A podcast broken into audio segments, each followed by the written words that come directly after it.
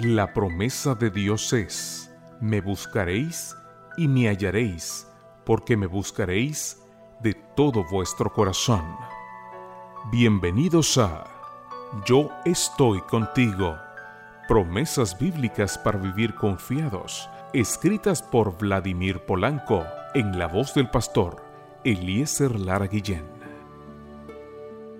Dios le bendiga. Qué alegría, qué gozo poder compartir las lecturas devocionales para adultos.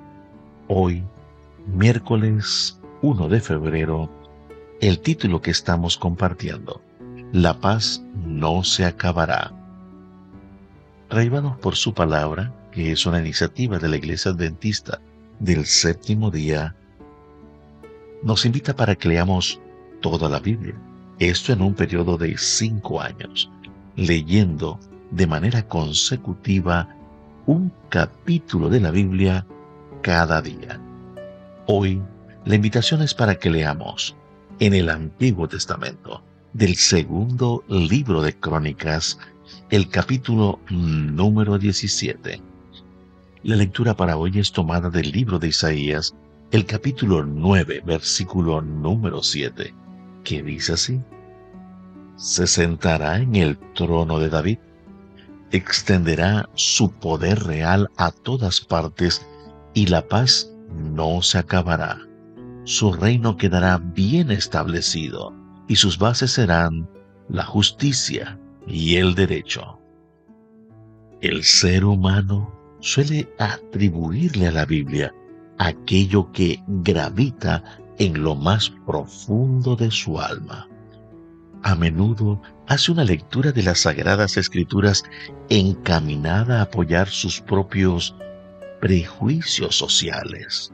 Por ejemplo, no son pocos creyentes y no creyentes los que creen que la palabra de Dios relega a la mujer a una posición de servidumbre respecto al varón, a un simple objeto que existe para satisfacer los más desalmados deseos del hombre.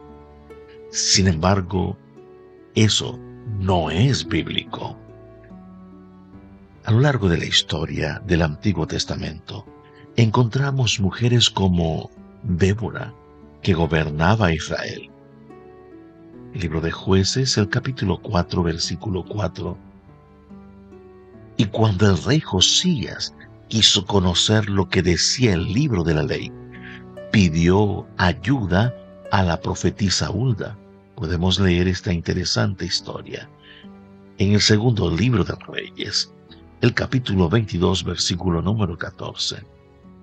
De Abigail se dice que era una mujer bella e inteligente, que supo corregir los entuertos de su esposo Nabal esta historia está en el primer libro de Samuel, el capítulo número 25, el versículo número 3.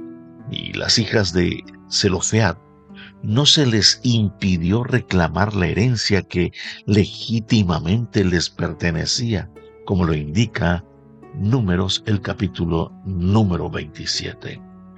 Asimismo, en cuanto al Nuevo Testamento, encontramos en los Evangelios a mujeres pudientes que de sus bienes personales contribuían al sostenimiento del nacimiento, del naciente movimiento cristiano.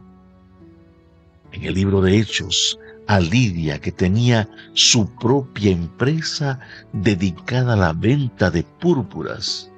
Así lo podemos leer en Hechos de los Apóstoles, el capítulo 16, versículo número 14. Otros ejemplos son más que suficientes para afirmar que la Biblia no es un libro que violenta o discrimina a la mujer Susan E. Gilliam ha escrito un excelente artículo para una revista de arqueología bíblica, en el cual desmonta por los menos cinco de los principales mitos relacionados con el trato de la mujer en el contexto de la iglesia cristiana y la época del Nuevo Testamento. Si bien es cierto que el pecado ha trastocado las relaciones humanas, la palabra de Dios aboga por una vuelta al principio, a ese momento en que tanto el hombre como la mujer vivían en completa igualdad, donde no había ningún tipo de discriminación.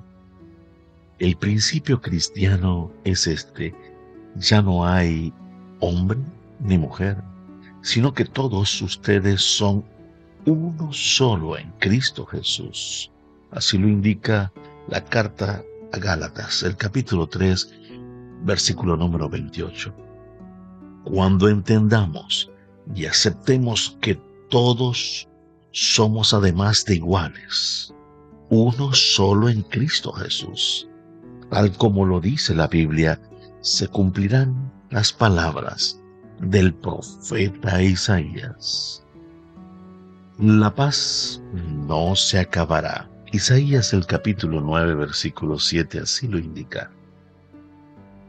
¿Te imaginas un día a día caracterizado por relaciones humanas de continua y profunda paz? Con este pensamiento, le invito para que oremos juntos. Amado Padre, gracias, no solamente porque has dirigido a tu iglesia, diriges nuestras vidas. Señor, anhelamos la paz, buscamos la paz. Ábrenos el entendimiento y guíanos de tal manera que podamos ayudar a otros a comprender a Cristo y el plan de salvación. Pedimos, agradecemos en los méritos de Cristo Jesús. Amén.